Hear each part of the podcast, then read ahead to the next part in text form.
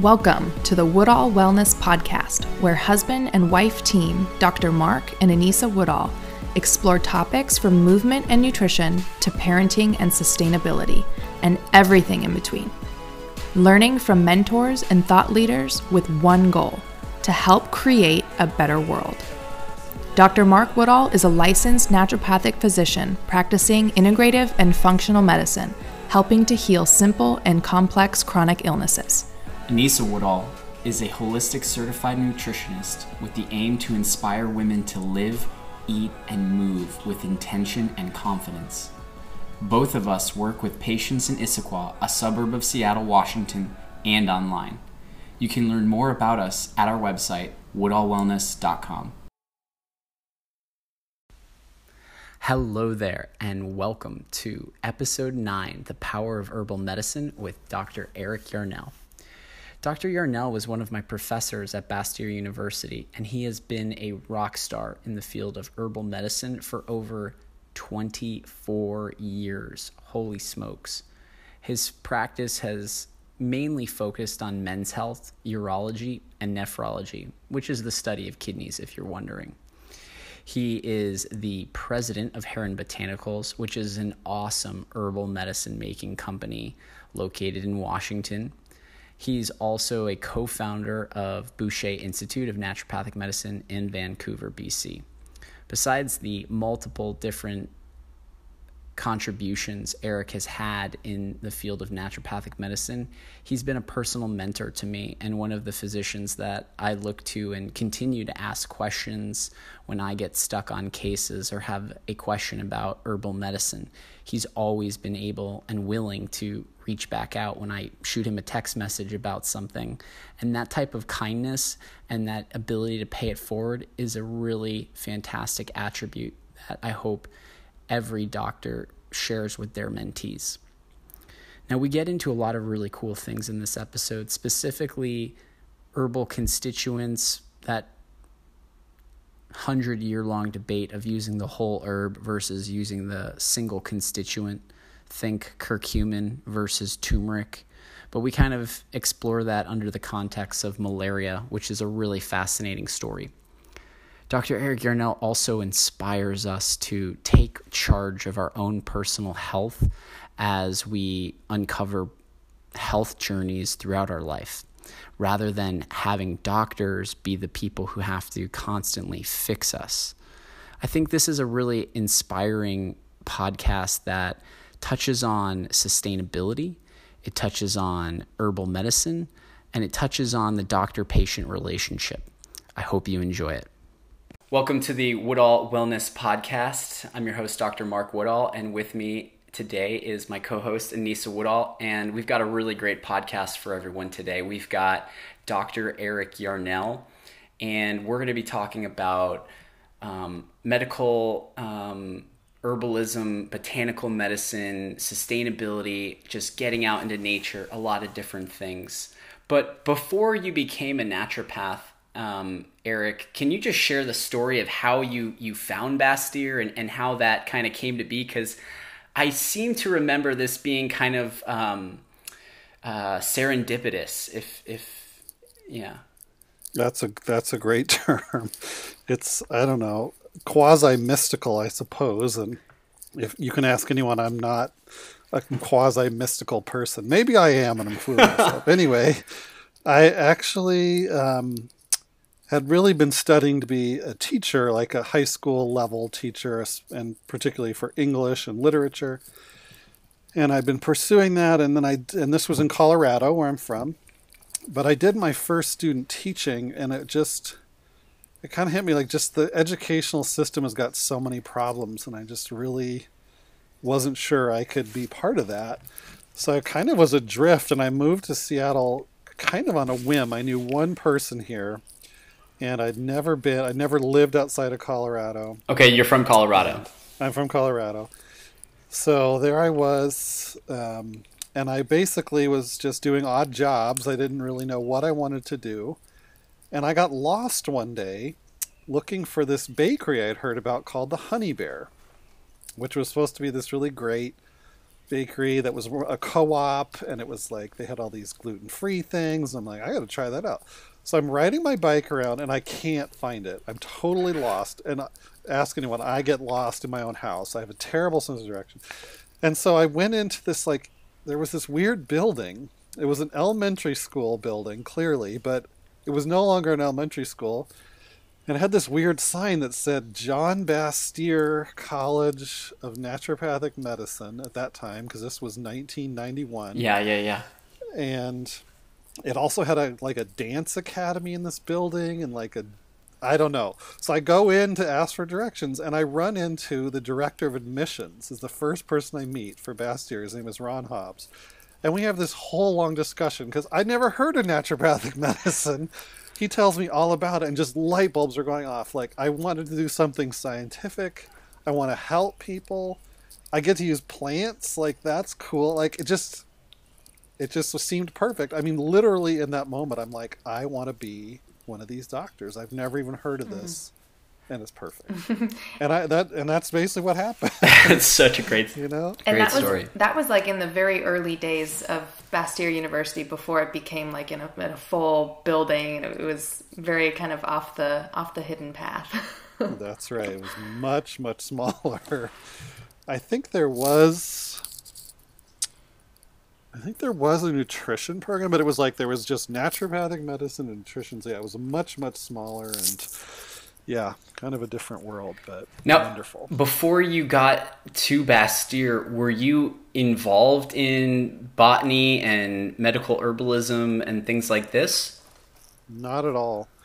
Um, my only the connection and why I was kind of excited about it being involving plants is that my father, well, my father is a chemist, but he's a mm. farmer at heart. He grew up on a farm in Colorado and he has the greenest thumb i swear. He just looks at plants and they like go you know and make a thousand berries and he doesn't have to do anything. And i i did not inherit that. I can't grow anything practically. But i really thought it was cool that you could plant seeds and like he made us i have two brothers. We all had to have gardens growing up our whole lives and so i just really thought plants were cool and i thought it was exciting that they could be medicine you know and not just take drugs. I'd have en- I'd have enough of my own, just you know, mild personal experiences with the medical industry to know I didn't like how most things went down. so yeah, yeah, but yeah. I really had no other experience. And so, while it's still difficult for a lot of naturopaths to get their footing after, um, you know, they go through a really intense four or five year program. Um, I would imagine it was even more difficult back. You graduated in 1996 mm-hmm. in, from um, whether Bastyr or John Bastyr College of Naturopathic Medicine or university at that time. Um, where did you go next? Well, I actually went back to Colorado, um, which at that time was not a licensed state. It is now. Uh-huh. Um, Recently. and the you know, the dilemma there was really different, which is no one knew what what I was. They hadn't even heard the word. Right. Whereas in Washington, it's like you have the opposite problem. There's like there's competition, right? There's so many, but there it was just getting people to recognize like, what is this? Is that like homeopathy, right. or is that like mm. nutrition, or you know? So it was just really, really difficult for. Anyway, it was very, very, very different. Um, but I'm glad I did that because I did have to practice without basically labs or any of the sort of accoutrements of, of conventional medicine. And I think it made me a much stronger doctor because it's mm. like you got to know what the symptoms are and you have to be able to do physical exam and and all that. So I, I appreciate it, but yeah, it was a challenge. But on the offside, it cost way less to do school then, so I had a far lower mm-hmm. debt burden, which is the big difference today. Mm-hmm. Mm-hmm. Yeah, and then how, so kind of going through your schooling um, and then getting into practice in Colorado, where did you find your affinity for, for plants in particular, in, in botany as well? this is also a weird story, but I actually got really into midwifery when I got to Bastyr. So mm-hmm. there was a, and there still is a midwifery program, but it was, okay. at that point, it was just part of the naturopathic program. right, program. and it's separate now. Yeah. And so I thought, you know, and again, everyone's like, you know, you can't really be a male midwife. That's not a thing, but it is. and Dr. Bastyr was a midwife, and Dr. Pizzorno was a midwife, and Dr. Griffith was a midwife. They all learned to deliver babies. What is more natural in the world than childbirth? Like, why have we let that go from our scope of practice? It makes me so angry. And by the way, now I do men's health, so it's really funny that I'm saying this. but um, anyway, so I did the whole midwifery program. And then, and I thought this is going to be my shtick. This is going to be my niche. And everyone's like, you can't do it, you can't do it. But they let me because I was so insistent. But I did my first birth. And I'm like, nope. and the problem was I had to stay up for like 72 hours and I couldn't do it. I, I stop functioning if I don't sleep. Mm. So you, you couldn't safe. be a woman then? I, yeah, it's like, I don't know how anyone does this because I just couldn't. I, again, it was really, I was really scared that I would do things that were unsafe because I couldn't think straight. So mm. then I'm like, uh oh, dedicated a lot of but the other thing I want to say about that that was really great is, and why I also think it's really important that birth be brought back into the scope of naturopathic medicine as a default is, it's really, I don't know, it gives you this weird confidence of just like, mm. even though it seems like this scary, intense thing, it's so natural and you can do it, and it's, it's not that complicated. So, I still to this day feel like the naturopath midwives are the strongest in our profession. You know, they just have so much incredible experience with this intense thing. So anyway, at that point I said, "Uh oh, what am I going to do?" Well, I've always, like for the reasons I stated with my my father, been very interested in plants, and I, we were just starting then to do our botanical medicine training. Mm. And I was really lucky to have Mary Bove as my very mm-hmm. first teacher, who is mm-hmm. now retired. She's out in New England, but she was just fantastic. And she's basically a British trained herbalist who became a naturopath and it just yeah it was so exciting i'm like okay i can really get behind this again it's got tradition and science um, it's rich it's varied and yeah i just quickly kind of fell into it from that and you eventually, if I'm not mistaken, either um, started studying and uh, preceptoring or mentoring, whatever word, with um, Silena Heron. Correct. So yeah, I met her. Um, memory gets foggy, right? I'm pretty sure it was during my last year of medical school. Um, so so after I so I actually only had Dr. Bow for one class, and then she moved to New England, and so then I had a different teacher named Lisa Meserole, who was Dr. Heron's best friend.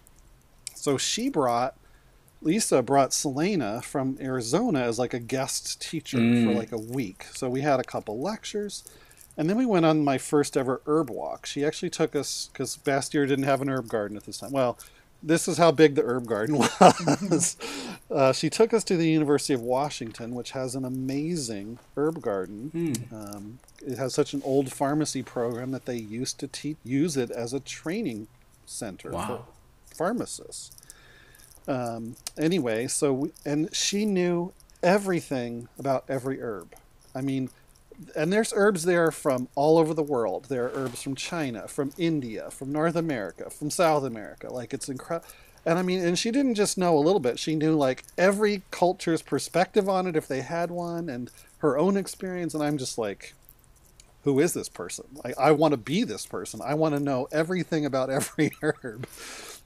And so we just hit it off. You know how you have some people in your life you just mm-hmm. click, and we just clicked. And I have no idea why. We have nothing in common whatsoever. Besides your love for plants. Besides our love for plants. Um, so yeah, she, we we clicked right away. You know, then she went back to Arizona where she practiced, and we just kind of kept in touch. And so the other coincidental thing that happened is there was this movement that was starting that involved her and Dr. Meserole to start what was called the um, Botanical Medicine Academy, which is basically like a specialty society for naturopaths that, that focus a lot on using herbs. And so they they had a big meeting at one of our national conventions that I went to, and lo and behold, there she was, and so we again we kind of just randomly ran into each other, you know, not randomly, and again, just really, really clicked. And so that was when we really had our first big talk. And she found I was from Colorado. She's like, "Oh, are you thinking of going back there? Like, what about Arizona?" Like, she was clearly already starting to see like, was I potentially going to move and work with her? Um, and I just at that point thought like, no way, I'm going to go back to Colorado. That's where all my family is, all my friends, you know. Um, but she started to get more and more insistent like why don't you be my resident? Like why don't you train with me? And you know i was i was really you know honored that she would ask me that. And so finally she convinced me to come and check it out because i'd never been to sedona which is where she was. And there's an herb conference at the southwest college which had just come into existence. So I went down to the herb conference in Phoenix and then I went up to Sedona and I actually drove because that'll come up later why that's important. So I drove from Colorado to Arizona, did this. I went to Sedona. And so one of the reasons I didn't want to go to Sedona is I had all these preconceived notions about what Sedona is like, which were all confirmed. This is very weird place. You know, it's very well known. Mean, this like new agey place. Yeah, there were, it was really strange. But there is a mm-hmm. there is a core group of people that live there that are not in that world. They're just the regular people. And so I saw pluses and minuses, but I really was turned off, quite honestly, by Sedona. And so I told her, no, I can't do this. I can't live in this little town with all these very strange people passing through all the time. So I was driving home and I get to New Mexico. And I mean, it was literally like this you turn, you know, you take a turn on the highway, so you're going like a totally different direction, and there's Comet Hale-Bopp. And if you didn't see this, I'm so sorry because it was like, you know, the comet is this big in the sky, it's huge, and it's like, I, I, I still get kind of teary thinking about it because it's just such an amazing thing to see.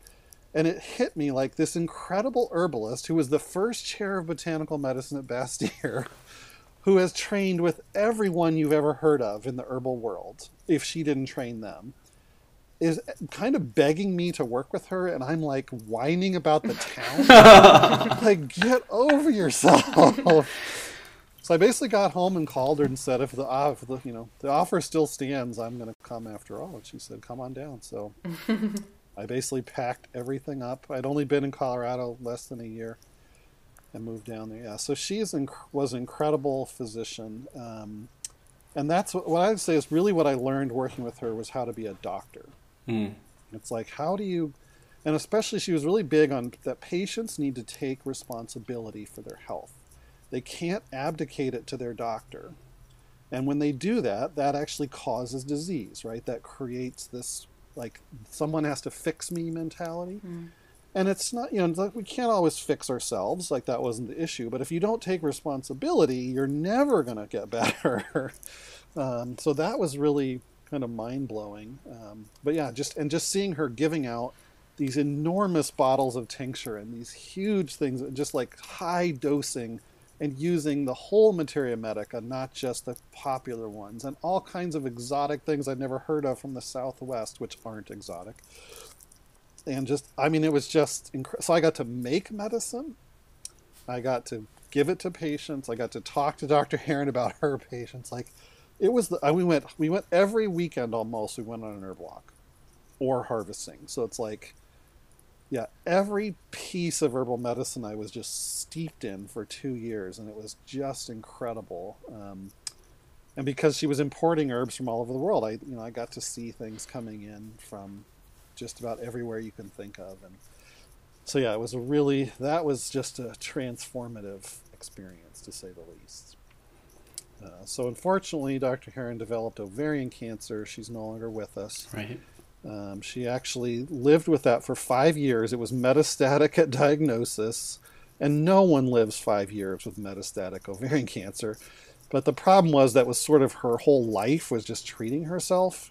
Um, so she had a, she has a son who was going to who still needed to finish high school. So once he finished high school, she kind of felt like he was going to be okay and basically chose to, to let go and to stop treating herself. Um, so it was um, really, really sad, but I do feel kind of like one of my jobs in the world is to spread her legacy. And so that's part of why I teach is I just want people to know how, how much she taught me and then to just really spread as much of that as I can.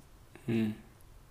Yeah, thank you so much for sharing that. And before we, we close out that chapter, are any of her um, uh, her thought processes and her treatments recorded?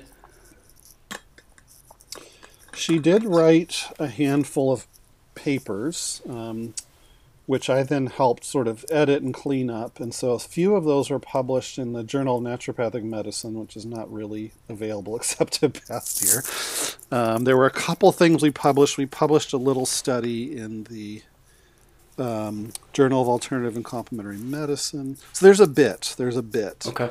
But mostly it was stuff that, yeah, she basically transmitted to me, and I'm um, well, you've inadvertently touched a button you didn't know, which is we were working on a book about formulating herbs when she died. Um, so I have like a third of a finished. It's not. I have a third of a manuscript for that project. Um, it's been really tough to go back and work on it, partly because it does stir up a lot of memories, um, and partly just because it's it's like it's such a huge topic. I don't really know how to wrangle it. Uh, but that eventually that is going to come out, and I feel like that's going to be one of her main legacies because mm. she is a she was really into formulating herbs and how to combine them. Mm-hmm. Well, I think that'll be a wonderful resource for for so many people to be able to to look at that whenever you whenever you're able to kind of wrangle that wrangle that into a um, a bound book. yes, that's Eventually, it's going to happen. It's going to happen. One of the things that you had um, mentioned when she was kind of building up these big tinctures and giving them in high doses using the whole herbs. Can you can you just kind of elaborate a little bit on what why is it why is it important to use the whole herb and how that can kind of differentiate um, or just be different from using single constituents in herbs? How much time do we have?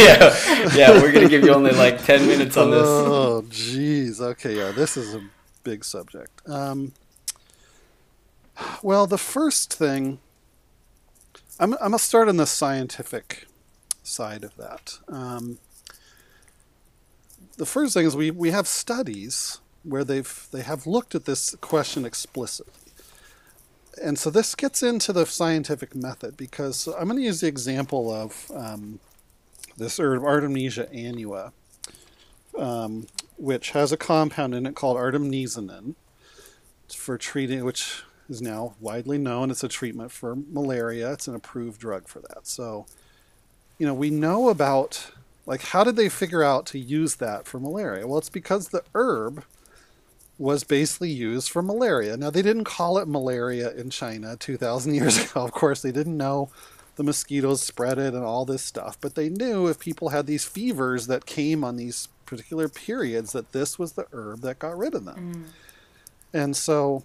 someone finally, well, we know who, a, a group of Chinese researchers um, in the 1970s started to try to figure out what was it that was doing this? So here's the problem. You make a test, right? You're like, okay, what kills the plasmodium parasite in the test tube? Right? So you take the whole herb and pour it on those those cells and they it kills them. Okay, so we know the whole herb does it. It's not just helping malaria for some other reason. Okay. But then they start taking it apart and they find that this artemisinin stuff kills it. And they're like, that's it. Magic bullet, right? It's a drug single molecule. Everything else in the herb didn't kill it. This is the only thing that matters. Great. And eventually, one of those researchers got a Nobel Prize for doing that, and good on her. You know, like a, and I, I'm sorry, I forget her name. Um, but we'll you know, she was not. Yeah, she was not a trained. Um, she didn't have a PhD, and you know she's a Chinese woman. Uh, Dr. Tu. Um, and she got a Nobel Prize for this, you know, which is great. Uh, unfortunately, her collaborators did not get Nobel Prizes, which is politically weird. but anyway, so that's great, and I'm, that's not bad. But that model itself cannot let you see if the other constituents do something else, because there are studies where they've shown that there are these flavonoids. So artemisinin is what we call a ses- sesquiterpene lactone, and it's very bitter tasting. But there are these flavonoids in Artemisia annua, which we call Sweet Annie in the West, and it's not sweet at all. it's bitter. It smells sweet, but it tastes bitter. Um, that they show prevent resistance to the artemisinin. So when you combine them with the artemisinin, it doesn't kill the, the bug, right? It doesn't hurt it, but the flavonoids don't. But together, they stop, like basically the parasites don't become resistant. And we know the mechanism of that which are the there are these pumps in the plasmodium, the thing that causes malaria, that basically squirt the artemisinin out of the parasite, and the flavonoids block up that pump. And it turns out this is super common in the herbal world. That's been documented now with several plants. And so again, your model can't see that. So this is so science is an incredibly powerful tool but you can't see things that you that you're not looking at, mm-hmm. right? If your microscope is pointed here, you can't see anything around it. Exactly. And so mm-hmm. it's that that's this reductionist approach is very powerful, but it, it has grave weaknesses which are shown here. So even more importantly now, we actually have a very large clinical trial which was published in 2019 in that was done in Africa in the Democratic Republic of the Congo with over 900 people showing that this that the whole herb of Artemisia annua is more effective than the drug they make from it. Mm. And in many different ways. But even more interestingly, they also studied this herb called Artemisia afra, or African sweet Annie, or African wormwood, and it was just as effective, and it has no artemisinin. so the magic bullet is not the magic bullet. There's some combination of molecules in these two plants that kill malaria. And why this I particularly use this example is because now it's clear that well, A, there were far fewer side effects with the whole plants than with the drugs derived from them.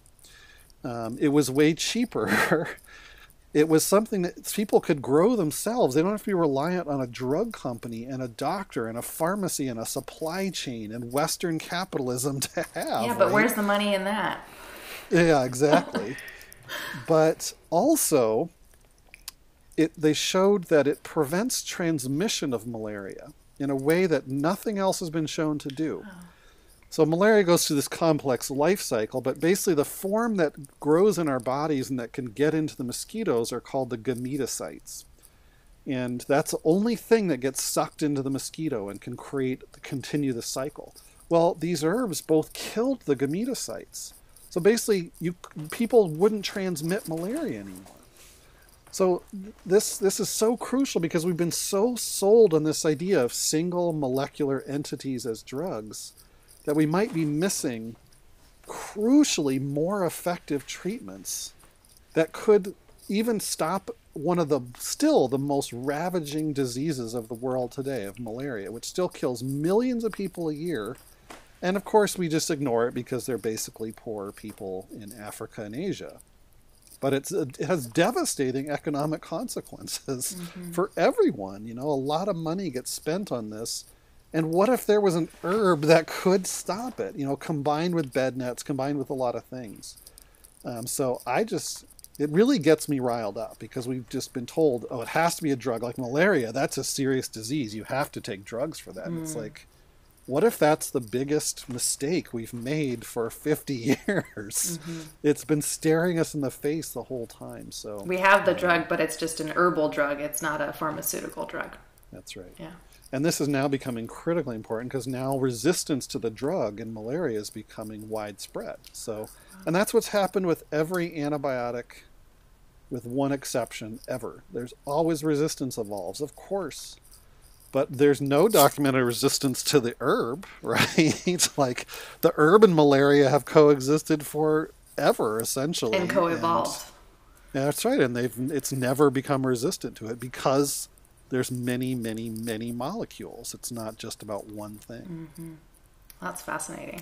Yeah, before we leave, um, kind of uh, Sweet Annie and Artemisia um, plants for a moment here, a couple of um, other take homes I want to maybe touch on too. you had also talked about i mean this is a plant that can be that is grown in the united states and can be used as for its bitter properties at much lower doses and we kind of would like to talk could you touch on that for a second yeah um, I, I really like this and i although honestly i've i've been using recently much more of because there there are literally hundreds of species of Artemisia, and so I really like the species that grow basically in the western United States. So I especially been using um, either what's called Artemisia ludoviciana or western mugwort, and Artemisia tridentata or the um, big sagebrush. And yeah, these are great bitters that still have antimicrobial properties, and you only need to take I don't know, 20, 30 drops of the tincture at a time to get a strong effect. And these are very prolific, common herbs. They're not rare. We're using the leaves. And so, particularly, I like to contrast that with gentian, which is a wonderful bitter plant. I love gentian, but gentian is a rare plant. It grows only in at high altitudes um, we're using the root, so it's much more devastating to the mm. plant to harvest it. It grows in wetlands, so it's like in these hypersensitive areas that where people like to build cities. So gentian really is an endangered species or a threatened species, and I really think again, I have nothing against it. I think it's wonderful, but we really need to reduce our use of gentian. It's just not sustainable. Versus these artemisias, which are weedy and they're everywhere and they're just as potent um, yeah, so I really, really like them for that, and um, I hope to to spread this idea further. And of course, if there's other reasons that someone, because these herbs have more actions than gentian too, including that they're antimicrobial.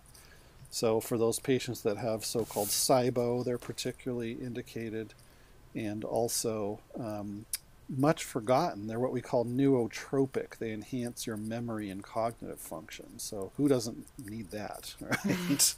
uh, yeah. And so, what might be some other examples of um, you know consider considerations? So you gave the example of gentian versus artemisia plants, um, you know, and then maybe there might i know one of them that i'm aware of is like slippery elm as being one that that might potentially be um, um, unsustainably harvested or um, can you give a few other examples of herbs that might be common that people use that maybe are unaware of equal um, equally effective alternatives? Oh boy yeah. Again how much time do we have? Um, yeah slippery elm is interesting because that's not really a problem of over harvesting okay. it's mostly because of dutch elm disease which was introduced from europe. It does affect that species too and so the yeah the wild Dutch elms are really I mean the wild slippery elms too are really struggling. Um, and then just yeah having people harvesting on top of that because we're taking the bark right. is sort of a, just one more layer of the problem. But uh, one herb that I'm really on fire about is called Pygeum. Um, its Latin name is Prunus africanum. So that's a herb that grows basically across the middle of Africa, or at least it used to. It's a tree. Again, we use the bark and it's used for enlarged prostates. Well, we have a, an abundant local, you know, North American plant, saw palmetto, where we use the fruit, and so it doesn't hurt the plant to harvest the fruit. Whereas, you know, you're harvesting the bark off a tree, that's like scraping the skin off your arm. Like, what's going to happen? You're going to get infections. It's going to be bad, and it's just much rarer of a plant. So really, um, Pygeum has been basically exterminated from eastern Africa. It still exists in western Africa, but it's in grave peril. It's absolutely an endangered species. At this point, I would say using Pygeum, you are directly contributing to the extinction of a species, and I just cannot mm-hmm. recommend it. I know there are some local people in Cameroon that are growing it, are cultivating it, and if I knew a way to connect with them directly, I would use it because then it would be supporting local people trying to save the species. But I don't know if I don't have contact. And I've called many herbal suppliers saying, Where do you get your Pygeum? And literally no one will tell me, which says mm. to me, It's hmm. not from these collectives. They're just buying it on the open market. So Yeah, I really, really argue against that. And just use saw palmetto. They're very chemically similar. The constituents are similar. Um, so we kind of have that issue with golden seal and ginseng, both of which are were, are were and to some extent are massively over harvested in the wild, and again their habitat has been restrict, you know, reduced by human activity. But in those cases, they've been saved by cultivation. So I would just say those Mm. are herbs you only want to buy cultivated. Do not buy wild ginseng or wild golden seal. Even Is though this they're American stronger. or Siberian ginseng? Both, actually, both. Okay. Yeah, both the Panax ginseng, the Asian ginseng, which now is mass cultivated in the U.S. too, but mostly in China, Mm-hmm. and the American ginseng. Um, now you can get what's called wild simulated American ginseng, where people intentionally plant it in the forest, and they don't mess up the forest. You know that's fine, but that actual wild ginseng uh, is uh, problematic at best. Um, so um, I think we're going to talk about the the myrrh and the resin later. Yeah, yeah, I would love. Yeah, that that'd be a good. I think this is a good time to bring it up, actually, right? So, you know, we we're talking about how um, what we're really talking about is sustainability of these plants that have been around for millions, thousands of years and years and years on this planet, and um, they provide such an important part to the ecosystems that they're a part of. Um, and a term that a lot of people probably are not familiar with. Most people um, in the lay public, they probably know, you know, um, berries. They might know about, you know, fruiting berries, and they know leaves, and they know roots. But what are resins, and what are some examples of herbs that people probably know from religious contexts or other things like that? And why are you against the use of of these um, constituents? So, so one thing I want to confirm: I'm not against their use in general, but there are some that are definitely endangered, um, and we have wonderful substitutes. Is the beauty. So probably everyone's encountered a pine tree that has this sticky stuff dripping out of it, and it kind of looks like it's crying, like they're like tears dripping out. Um, so those are resins. So some plants, especially in the pine family, um, but also in the cypress family, these trees, this is a common sort of defense mechanism they have. So, in their bark, in the inner part of the bark, there are basically these canals that make this sticky, sticky, thick goo. That's um, very, very. It doesn't dissolve in water, and it's incredibly aromatic. And so, if a bug bites into the bark or it gets cut, this stuff oozes out and it can seal the wound and it can kill the beetle. And intriguingly, there's also evidence that then that, that smell wafts to the other plants and warns them of danger. That this is actually a signaling mechanism between plants. So they don't plants don't necessarily communicate through sound; they communicate through chemicals. Um, and that is not woo woo. That is very well documented. so um, that's cool. Anyway, but it turns out these that um, these resins have a lot of incredible medicinal effects for us. And so, um, what's neat is you know basically everything in the pine family is a is pretty darn abundant. There are examples of, of very localized species there that might be in trouble, but you know there's tons of super common plants and trees in these in this family. So whether it's pine trees in the Pacific Northwest, of course, we have Douglas fir, which is in the pine family. We've got spruces, you've got true firs, you've got hemlocks. You know, all those are in the pine family, and then we have super, super abundant amounts of them. And so you do have to basically injure the bark to get the resin to drip out. But you can do that, you know, in a very small way, or you can just go harvest what's already dripped out but also like the needles frequently when they're young will exude the same resin so you can just collect these drops um, of resin. And so so there are other plants in the world and other families that also have resin and this is where we get into trouble. But also the cypress family is very common so that'd be juniper and um, we have the red cedar in the northwest there's the white cedar and all across northern north america So there's lots of other resin-containing trees that are common. But so then we have these these species, particularly that are, grow in the deserts in the Middle East and surrounding areas. So most famously myrrh, um, but also frankincense has become very popular. That's called boswellia. And these are great medicines. I'm, again, I'm not disputing that. And they're, they're very effective, and we have clinical studies that make them look really good. But they're, you know, they're in a desert. Just think about it. Like, how abundant are trees in the desert?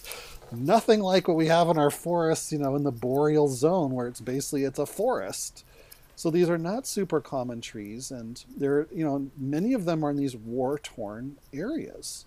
So particularly Somalia is a big problem. A lot of myrrh, or a lot of excuse me, frankincense, Frankincense, yeah. comes from Bos, or from at least used to come from Somalia, and basically that you know the state has collapsed there. They've been in civil war for decades, and it's it's horrible.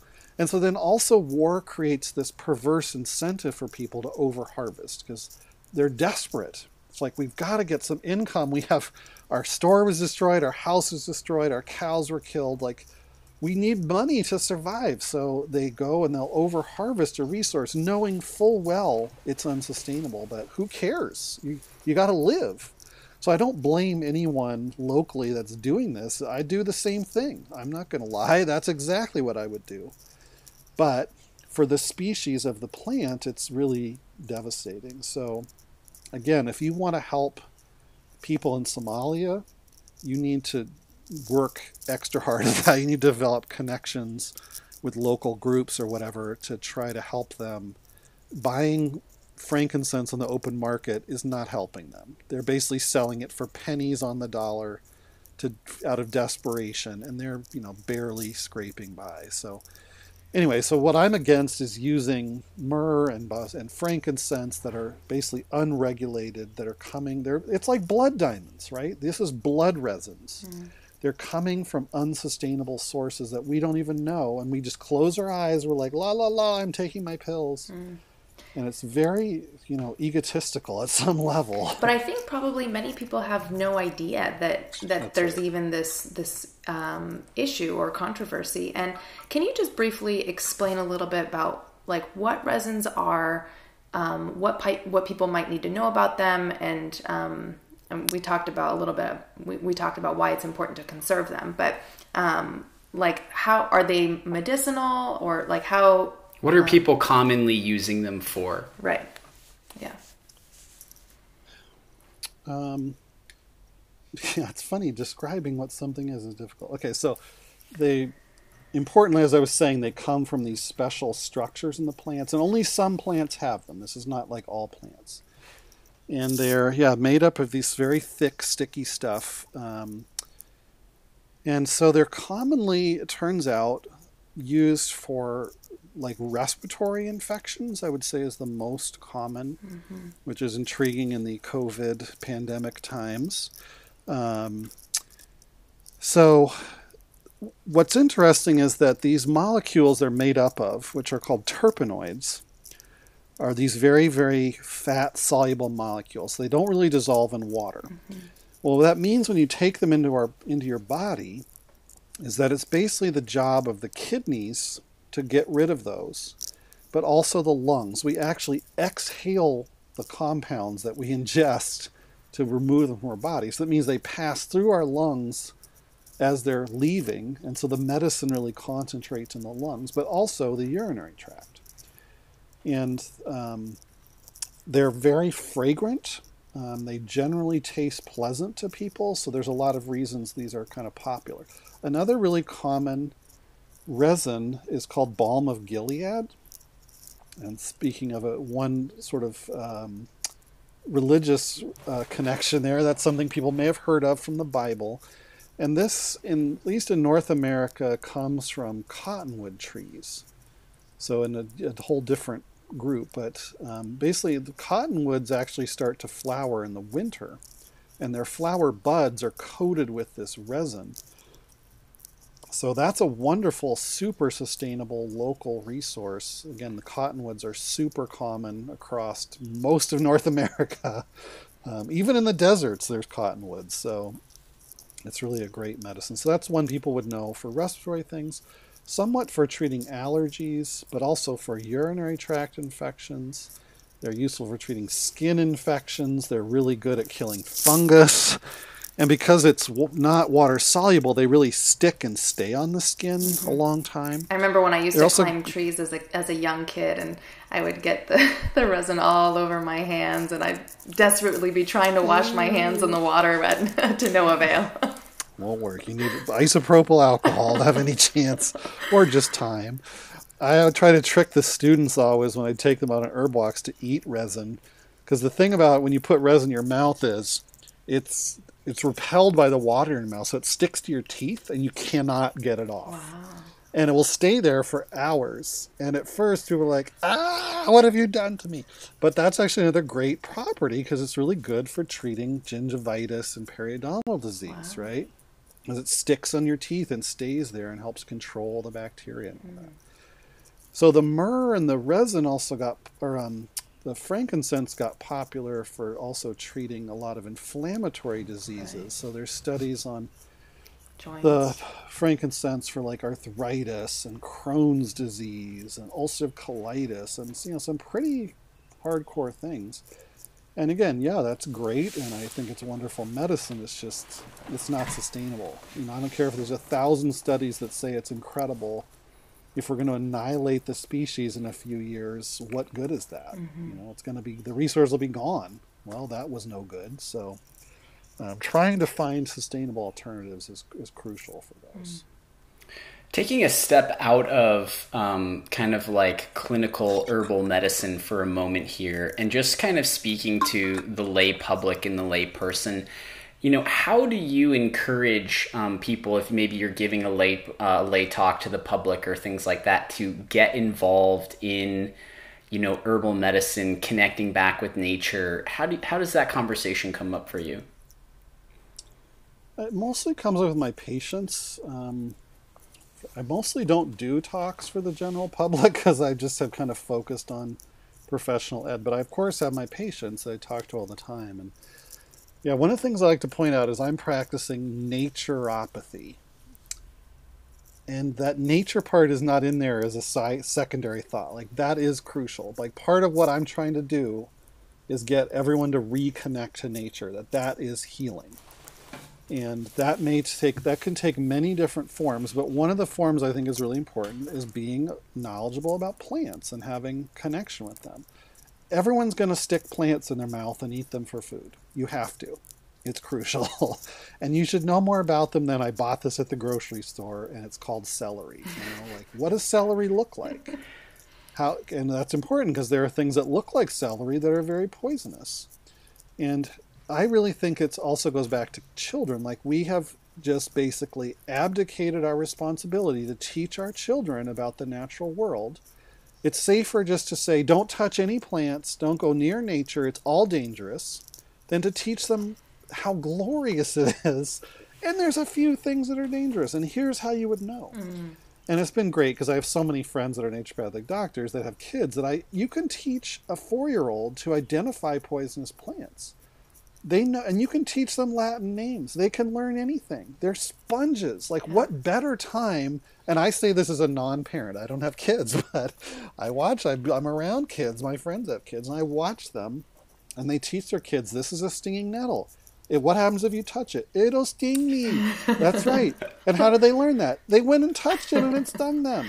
Did they die? No. They had a nettle sting. They lived, and they learned, and the parent taught them that's what happens. That's actually medicine, but it hurts, right? So don't mm-hmm. touch that and learn to know what it looks like. And let's talk about what it looks like. And, you know, so I think it's actually an incredible bonding experience for uh, caregivers, parents, grandparents, and children to do that together. If you don't know, learn it together with your kids and to go out of your way to teach them the things that are harmful. Don't hide it from them. That makes it dangerous if they don't know that there's a problem. But also don't demonize all of nature because some part of it could be poisonous. Mm-hmm. So, and and that's so critical. I think it's um, it's so rewarding, or just so it, it really lightens my soul when um, we have a son, our son, um, and he's two and a half years old and we're constantly sharing hey this is this this is this plant this is this plant and um, it just brings such joy when he'll go horsetail and you know um, or lemon you know, balm he'll lemon balm and, and, he'll just he knows what those are and he or every loves... every time we pass the apple tree on the side of the road he'll go apple tree and it's like if you can't see the apples on it yet he just knows it's right, there. but he knows what the tree looks like. Exactly and it just really helps to connect you to um, to your community and to nature and to the world around you. And and I think that has um, really fascinating implications when we talk about mental health and connecting back to nature and things like that that um, we might not have randomized controlled trials on but um, you know it's uh, it, it's still there and, and waiting to be to be discovered kind of thing totally yeah, so um, we're going to move into a little bit of some very short, kind of rapid fire questions here, and just get your initial thoughts on on a bunch of different topics. Um, don't need to be long and winded answers by any means. Um, but I guess I'll start. Do you have a favorite, and this doesn't have to be herbal by any means, um, a favorite product or um, thing that you've purchased for under a hundred dollars that's made a significant improvement in your life, whether like a health and wellness, whether that's something in the kitchen, a gym thing, a herbal thing, anything under a hundred bucks that's really like, wow, that was a great purchase. That's a really good question. Um,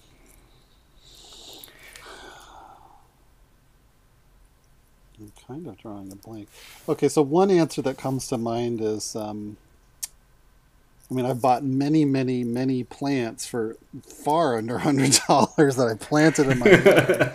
and thank goodness my wife has a green thumb, so they stay alive because I don't seem to be able to do that. But um, particularly right now, all of our irises are blooming and they smell so good and they're so beautiful.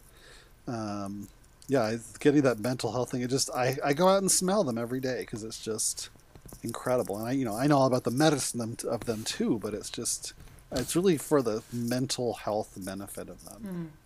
And I wonder about smelling it. Like, what does that do to your brain? Because it makes me so happy. it's so good. And, you know, everyone knows about roses. You know that old saying, like, stop and smell the roses? That's not a metaphor. That's literal. when you see a rose plant, no matter what you're doing, stop and smell it. It's definitely good for your brain. Yeah. And everyone smiles when they smell roses. it, everyone likes that smell. So you have to stop and smell the roses, literally. love it, love it. Yeah, what I guess that's my. What would be um, a favorite tea that you that you have?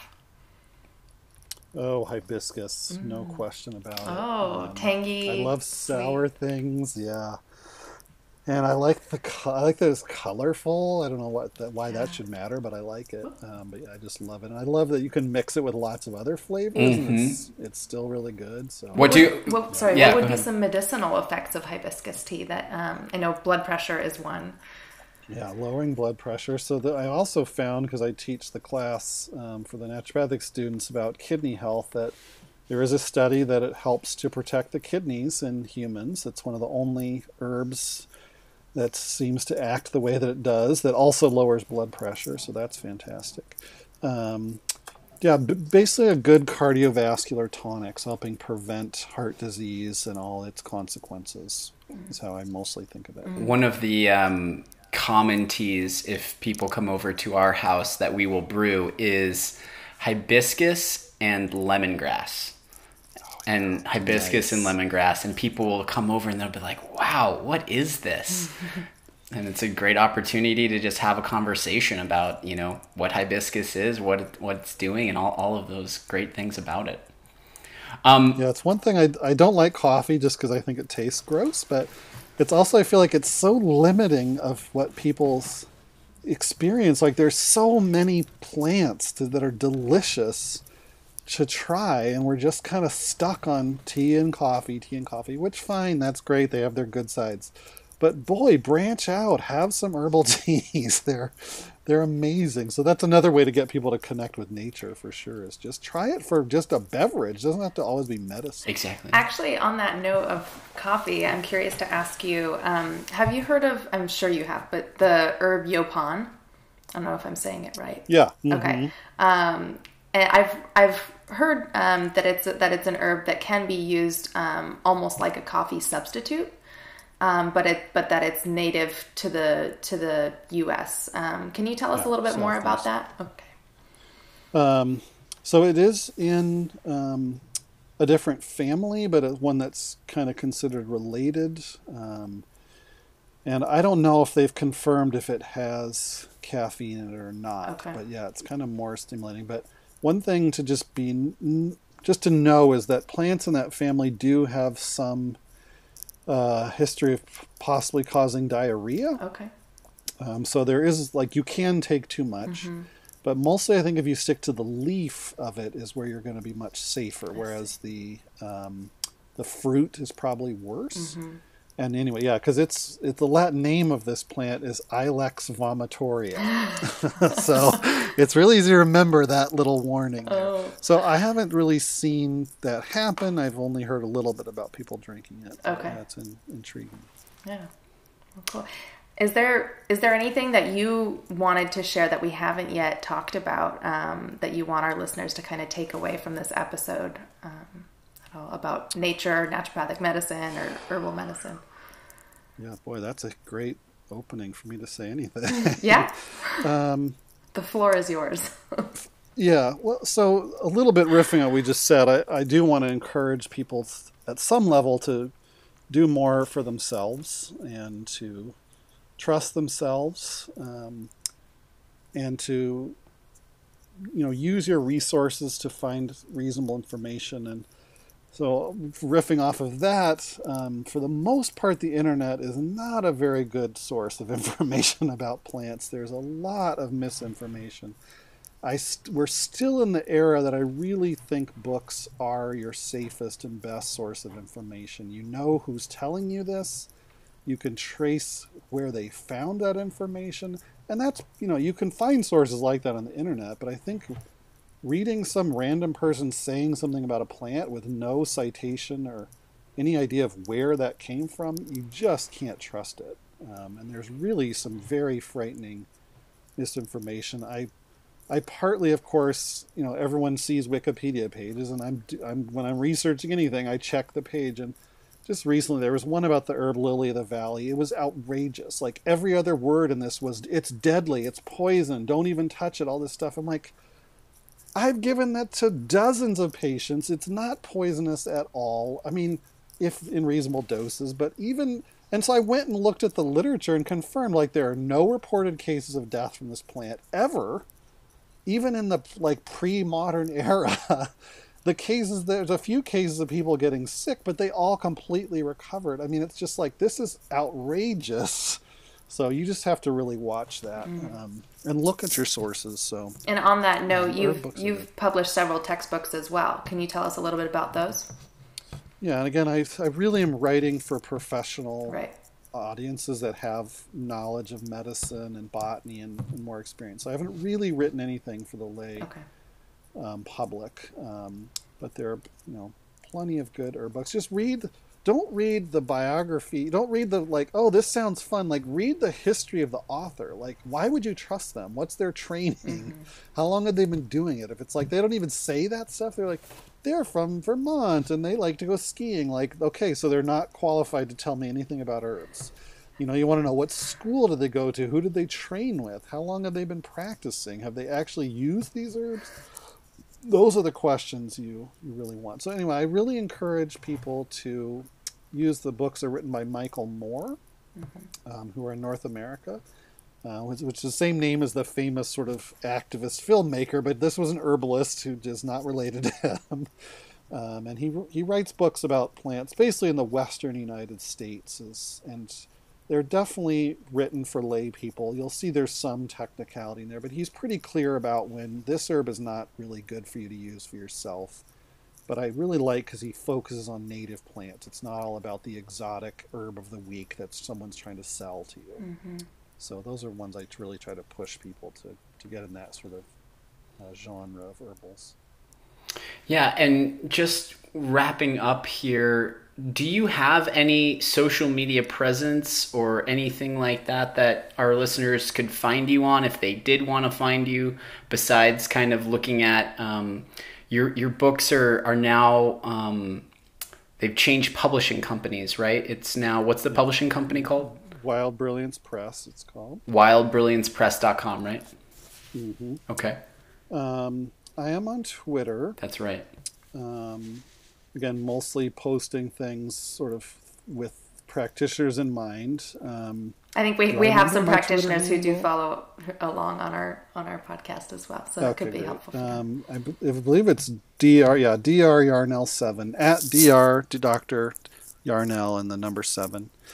Um, and yeah, I'm not really active on Facebook like that. I have just a a website for my practice, really, mm-hmm. but that's about it. Mm-hmm. And and what is your special? Can you just share a little bit about your specialty? Or?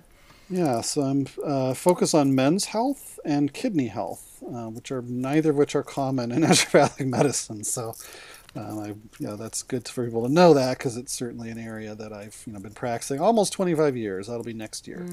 Mm. Um, and yeah, really am passionate about those those areas and helping people. Great. Well, Eric, thank you so much for coming on the Woodall Wellness Podcast, sharing your knowledge with us, with the world. Um, we cannot thank you enough. My pleasure. Thanks for having me. Thanks for listening. If you enjoyed this podcast, please subscribe, share, and leave us a five star review on iTunes. Follow us at Woodall Wellness Podcast on Instagram.